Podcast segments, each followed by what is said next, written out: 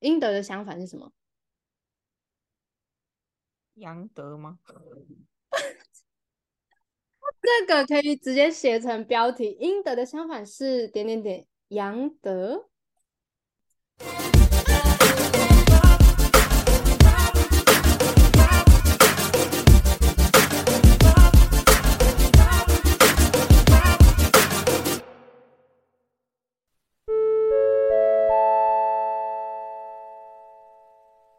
嗨，大家好，我是克莱尔。有在收听节目的听众呢，一定有发现我们短暂停更了两周。那原因就是因为呢，经过内部的讨论，决定让节目以全新的面貌呈现。之后呢，会以娱乐新闻和分享我们生活的大小事为节目主题。那废话不多说，我们马上进入节目吧。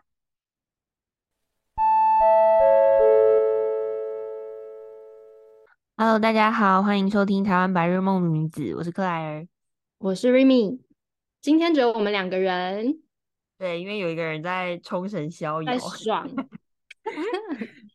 没错，哎，你们都轮流已经出去 happy 过一轮了，我还在台湾。哎，我那个没有 happy 哦，我那个比上班还累哦。报告一下你的心路历程吗？好，也不能说完全没有 happy，happy 大概就是三十趴，但是七十趴就是好。前情提要就是因为呢，就是跟我姐他们家一起出门，然后就是我姐一家三口，我姐、我姐夫还有他儿子，然后还有姐夫的妈妈，还有姐夫的弟弟，但姐夫弟弟只是偶尔会参与我们，就是大部分行程他自己走自己的，没有跟我们一起这样。好，但是反正呢，就是。有一个小孩 哽咽吗？我侄子呢，他就是一个非常非常好动、活泼，然后一秒都闲不下来的小孩子。他就是大概两岁左右这样，然后非常的不受控，然后性子呃个性又很急，就是你他想要做什么事情，你没有立刻让他做，他就会立刻尖叫啊、哭闹啊、大喊。让你知道他现在很没送，你就是给我立刻做这样子。他就是一个自我意识表达非常强烈的小孩，呃，所以要顾他就很累。因为虽然我们有三个大人，然后但是因为呃姐夫妈妈妈妈是来怎么讲，就是一个孝亲之旅，所以妈妈是可以不需要有任何生产力的。OK，然后。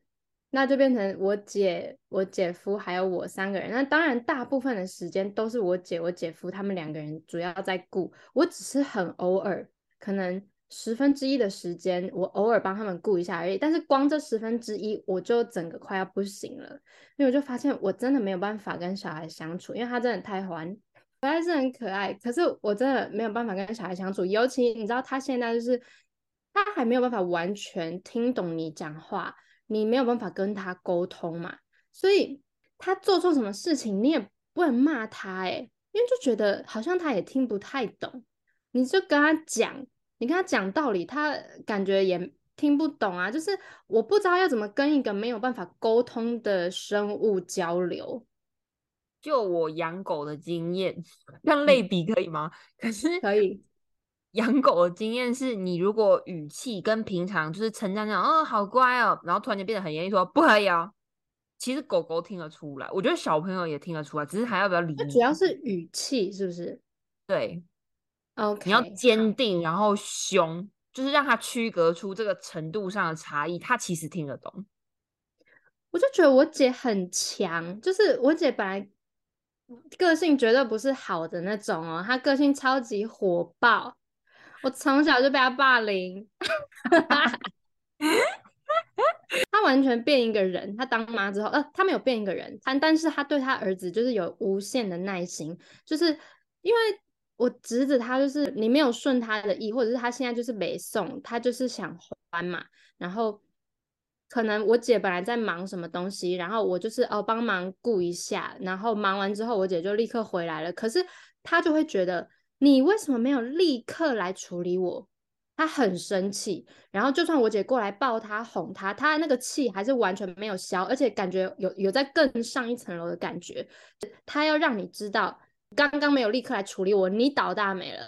我现在就是愤怒，我现在要让你知道我刚刚有多生气，我现在就是要大吼大叫来惩罚你。我觉得他的哭闹让我有这种感觉，但是我姐完全就是一个 no biggie，就是他完全已经习惯，然后他也不会，也没有看到他有什么崩溃，他就是说好没关系，妈妈知道你现在很生气很难过，那我们现在我就等你哭没关系，那哭完我们再来好好讲。你知道吗？我我姐整个一个圣人呢，圣人模式哎，那圣人模式好像不是用在这里，但是 不太对呀。但我懂那个意思，我懂，我懂。对，他是一个一个就是天使光辉在那边，然后我就想说，Oh my God，I can't，I can't，I can't，就是好累，好费神。对，就是有小孩子真的好费神，我反正我整趟就觉得很累。但我觉得最辛苦的绝对是我姐跟我姐夫啦，但我只是他们可能十分之一的辛苦，我就已经要受不了了。我就觉得哇，我真的是绝对不能生小孩，我就是没有在爱小孩，玩别人的就好了，偶尔玩别人的就好，对。嗯好啦，回到正题，那应该是不是要先从一些可能比较呃热门的话题先进入我们的主题，然后后面再讲一些轻松的，缓和一下大家的心情。好了，我觉得好哇，好哇。对，就是呢，最近台湾这一周以来蛮红的一个新闻，就是东非狒狒的流浪记。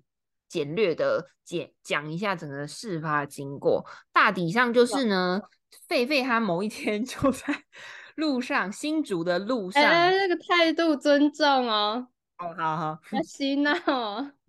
嗯，好，他就是在新竹的路上被民众目击，然后刚开始民众都想说，怎么有那么大只的狗在路上走路，这样，然后就吓一跳，就后来仔细一看，发现，哎。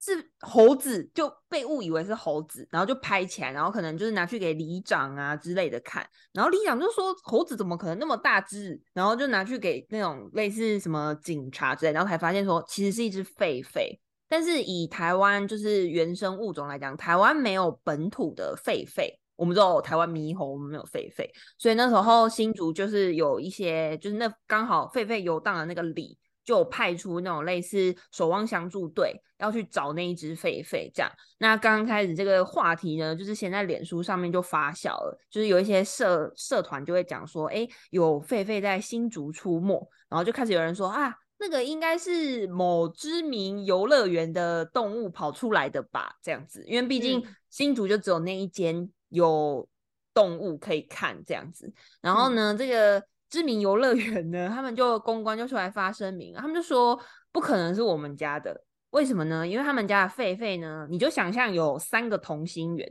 狒狒住在最里面，然后狒狒的外面呢是凶猛动物区，就是什么狮子啊，然后老虎这种的。那除此之外呢，在这个老虎跟狒狒居住的中间有那种铁栅网，所以它要。跑出来，你知道他很像要过五关斩六马什么之类的，加这样越过重重斩六这样吧？哦，斩六这样哦，sorry。对，然后呢，反正公关就说不可能，他有可能在逃出来的路上就会死掉了，所以绝对不是我们家的这样。那刚开始想说哈，所以是不是有民众私自就是走私然后饲养这样子？所以后来大家就开始一直在那边追这只狒狒。然后，叔侄狒狒就沿着可能是国道吧，他就一路跑跑跑跑到了桃园。然后这时候乡民就想说：“哇，他去桃园要干嘛？该不会因为桃园的在地棒球队是乐天桃园？然后大家想说，该不会狒狒要去找就是桃园那边打球了吧？什么的，就一堆吉祥物啦。没错，然后就一些就是乡民梗就开始在网络上面流传。那后来呢，大家就想说不行啊，就是一定要去找这只狒狒啊，因为毕竟。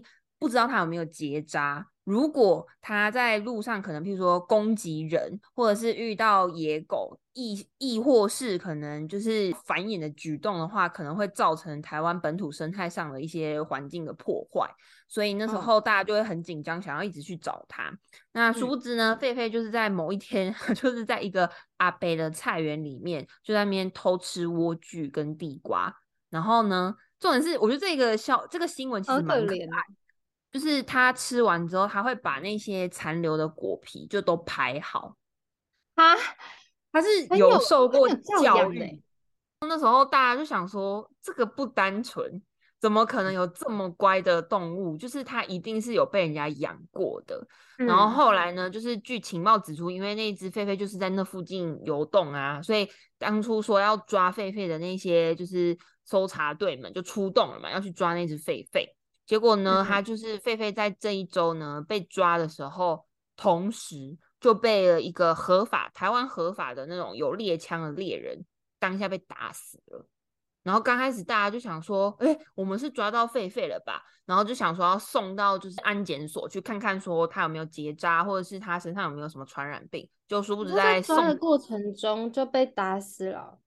没错，而且他那时候就是大家还没有发现他死掉的时候，他就是被这样拎在那个袋子里面。本来以为他是被麻醉枪击中，他就被拎在那种网子做的袋子里面，然后就要送去安检所的路上就被某知名游乐园拦截，然后呢，菲菲就被带走了。然后后来呢，过大概三十分钟还一个小时吧，新闻就出来就说狒狒死了。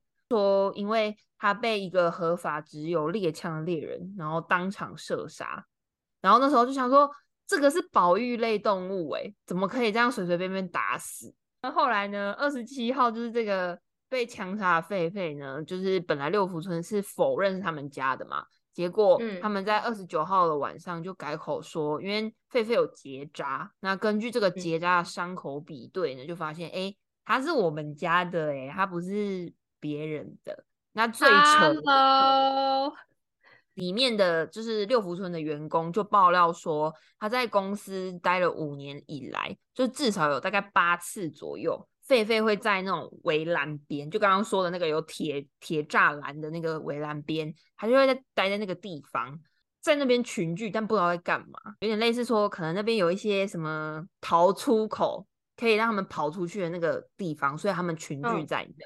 其实，在关西镇那边有很多狒狒在那边，就是流浪，就是跑出去的狒狒，但是都会被民众误以为是比较大只的猕猴。听说这是新闻写的，等一下，这合理吗？觉得好可怕哦！当初六福村就一直说，哦，我们园区里面是一百五十只狒狒，但其实没有。对啊，就是它哦，一百五十只哦。我原本想说，怎么可能少一只没发现？但是哦，原来有一百多只，那可能真的会没发现。但是根据他们其实结扎数的精算量，应该是两百五十只以上，也差太多。对，就是黑户数量有点高哎，有一百只。当初东非狒狒在路上乱跑的时候啊，六福村就是他们其实内部的员工好像就花了三四天一直在查这些狒狒到底就是在。点那个数量到底对不对？那那时候就一直被大家做成迷因，就是说什么你如果觉得你的工作很不如意吗？那就看看六福村的员工已经花了三天在数狒狒的数量哦。那原因就是因为 狒狒的那个生活圈太大了，他们是有点类似放养的，所以他们在可能假设有 A、B、C 三个点可以去数那个狒狒的数量。当员工从 A 点数完要换到 B 点的时候。可能原本在 A 点的狒狒就会移动跑到 C 点，然后或者是跑到 B 点，那等他们过去之后又数数数数数，然后再过去下一个又数数数，就说哎怎么不对，然后就又重来，因为狒狒是可以移动，所以他们那时候就一直在做这种就是白做工的行为。外加不你你为什么不数过的？你可能就给他一个记号，就套个圈手链什么。这就是他们没有办法做的事情，原因就是因为呢，狒狒太聪明了，他可能发现他手上有标志，就像鸽子不是脚上会有编号吗？狒狒可能会把它拿掉。Oh my god！而且我觉得最悲伤的是狒狒最后死了，很可怜呢。刚开始大家就会说什么，就是看他在那边外面拉拉蛇，他可能跑的是一个自由，但是到最后他被射杀前，他们就说他其实方向是又回，就是又往南，从桃园往南，代表说他可能想要回家，他可能想要回去六福村。就他在回家的路上就被打死了，他就永远回不了家了。我就觉得这个结论太悲伤了，怎么会这样啊？这个从头到尾就是一个怎么会这样？对，怎么会这样？我真的觉得好悲伤。希望他将来就是他上了天堂之后，可以在天堂更无拘无束的奔跑。没错。那我们进到下一则新闻。好的。这一则新闻的标题是田馥甄四十岁不焦虑，就是最近 Selina 不是怀孕吗？她就有分享说，Selina 是在群组里面跟 SHE 另外两位分享这个验孕的结果。然后呢，本来 Selina 是想要请教有经验的 Ella，就想要问她说，哎，这个验孕的结果会不会有误差呀，还是什么的？但是呢，当时的时间已经是晚上十点多了，所以已经当妈的 Ella 那个时候早就睡了。她是隔天早上起来才看到，所以也没有办法给予任何意见，就是只能一起恭喜跟开心这样子。我就觉得，我看到这里我就觉得，OK，这很 Ella。不是带小孩很累了，带小孩很累。呼应一下我们对，就像我刚刚讲的，对我相信带小孩非常的累。OK。然后接下来呢，就是有提到说，容貌焦虑跟年龄焦虑是现代女性很容易遇到的问题嘛。那面对两位好姐妹都已经迈向人生下一个阶段，将迎来不惑之年的 Hebe 是否有同样的困扰呢？那 Hebe 就说，呃，他说不会，因为他觉得世界上所有人的步调都是不一样的，除了自己以外的人都是别人。那如果要因为这样子而紧张的话，那你的人生也未免太紧绷了吧？他说他会按照自己的缘分啊，还有按照自己的心理心之所向，然后呃，就是顺其自然的发展。但如果你真的感觉很焦虑的话，他就是觉得去户外走走很棒，就是他觉得人呢就是一个比较向阳跟趋光的生物，出去外面呼吸一些新鲜空气，晒晒太阳，都会对身心有很好的帮助。我就觉得哇，他真的活得很豁达耶。另一方面又是很不敢相信，我们从小到大听的 S.H.E 里面的小仙女 Hebe 也已经要迈入四十了。我就觉得，为什么他都不他都不会老，老的就只有我们。没有，你看起来也很年轻啊。啊，好，谢谢谢谢 Claire，谢谢。就觉得很很感慨。因为现在不是清明连假吗？然后我扫墓的时候，我上礼拜我们家提前先去了。扫墓的时候，就是多少也有点考虑一下自己的未来。那说是未来呢，其实我就是先考虑到那可能人生最后一里路，因为我我觉得我个人就非常有可能孤老终生，就是我 个性感觉感觉不太会。就不太适合跟谁交往，然后也不太适合组成家庭，而且也绝对不会想要有小孩，所以就觉得，嗯，那这样不就就差不多会孤老 终生？可以养狗养猫，可以养狗养猫，狗狗猫猫也会比你早走啊。好好，有有可能，对对啊，所以我就想说，那在我临终的时候，我该怎么办？因为我是我家里最小的嘛。临终的时候，我家人也不在了，然后我身边的朋友也不知道有多少活着，然后也没有子嗣，我一个人该怎么办呢？结论就是觉得好像就只能好好赚钱，然后然后按时的买保险，就希望到时候就是还可以有钱帮自己入住一些养老院啊，或者是买保险，就有保险的钱可以负担那些可能医药费或是生活费。怎么会变成这个 ending？不是不是，我我其实是认同你的结论的，但我我自己比较不一样的点是，我不太希望死掉之前的最后的那一段路是属于生很多病啊，倒在医院或倒在家里插着很多管的那一种，我其实会很害怕那个状态。我个人会希望可以走安乐死路线。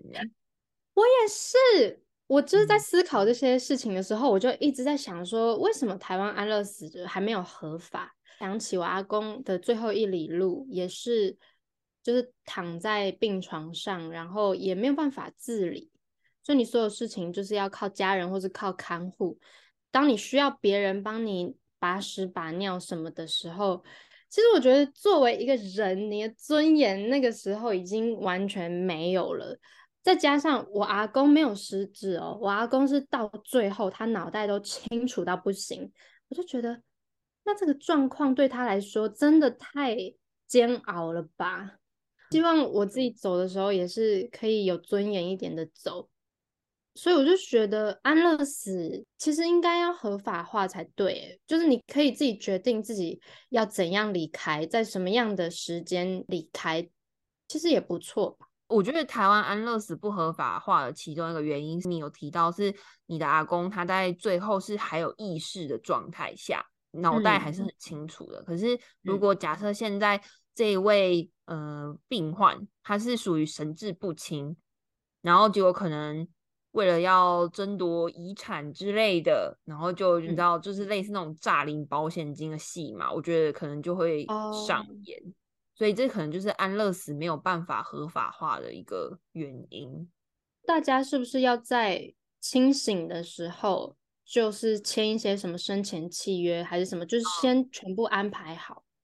对，就像那种放弃急救或是捐器官之类的，我觉得这个是一个还不错的方法，就是让你在还有办法自主能力思考的时候，自己去决定你自己的将来。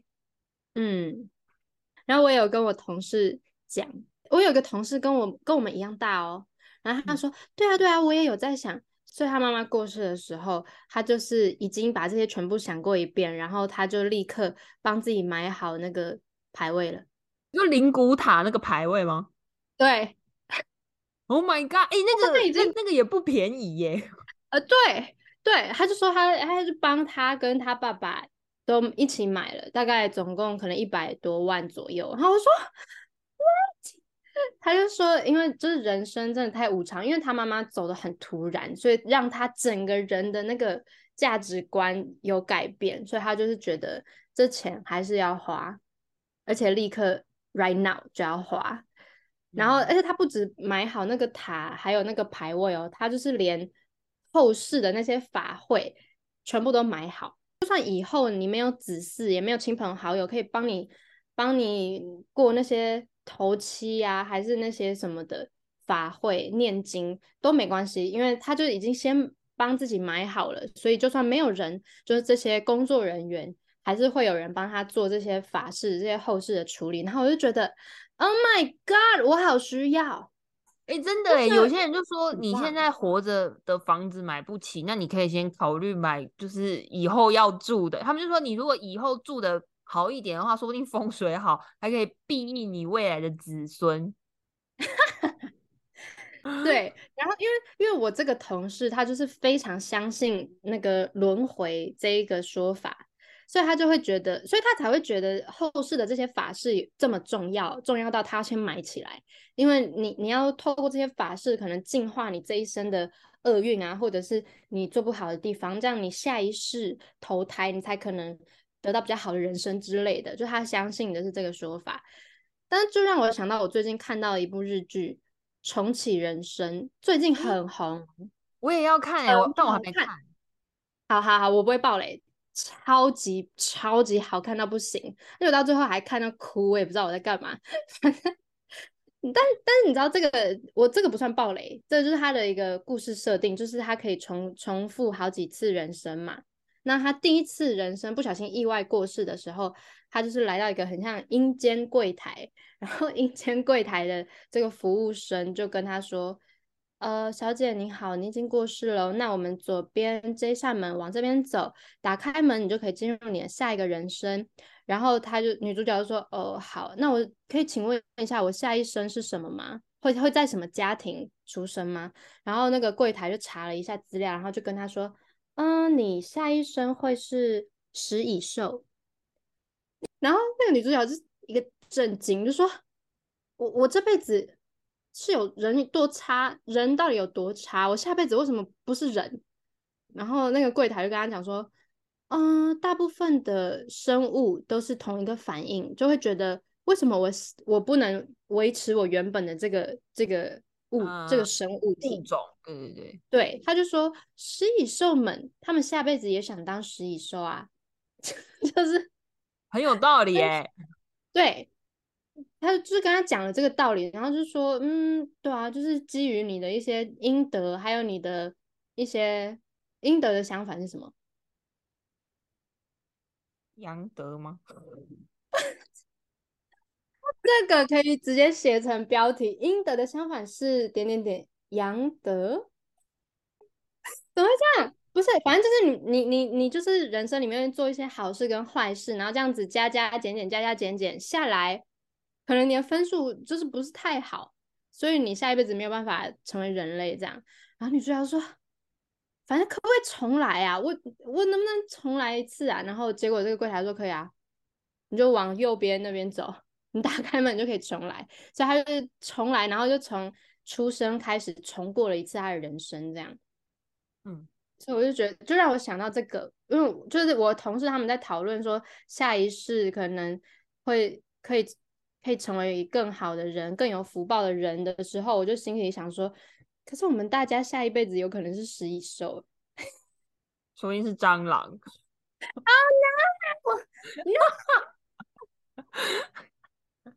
no！啊，对。就是推荐这部日剧，真的好看到不行，而且你前面就是平平淡淡的，但是你要撑过。其实我也没有觉得平淡很难看，因为这个女主角演技实在太好，就她把所有平淡的日常细节都演得非常有趣。然后她跟她的两个闺蜜三个人之间的那个对话。非常的日常，然后好像没有什么推进剧情，可是你就是看他们在那边讲干话，你就觉得很疗愈。就他们这个剧里面所有人，连那种边边角角的小配角都演技超好，就是真实到你，我以为我在看什么人类观察节目，哎，就好像是真实的人，然后只是架了一个那个隐藏摄影机在旁边，然后记录他们的对话，就是如此的真实，超猛。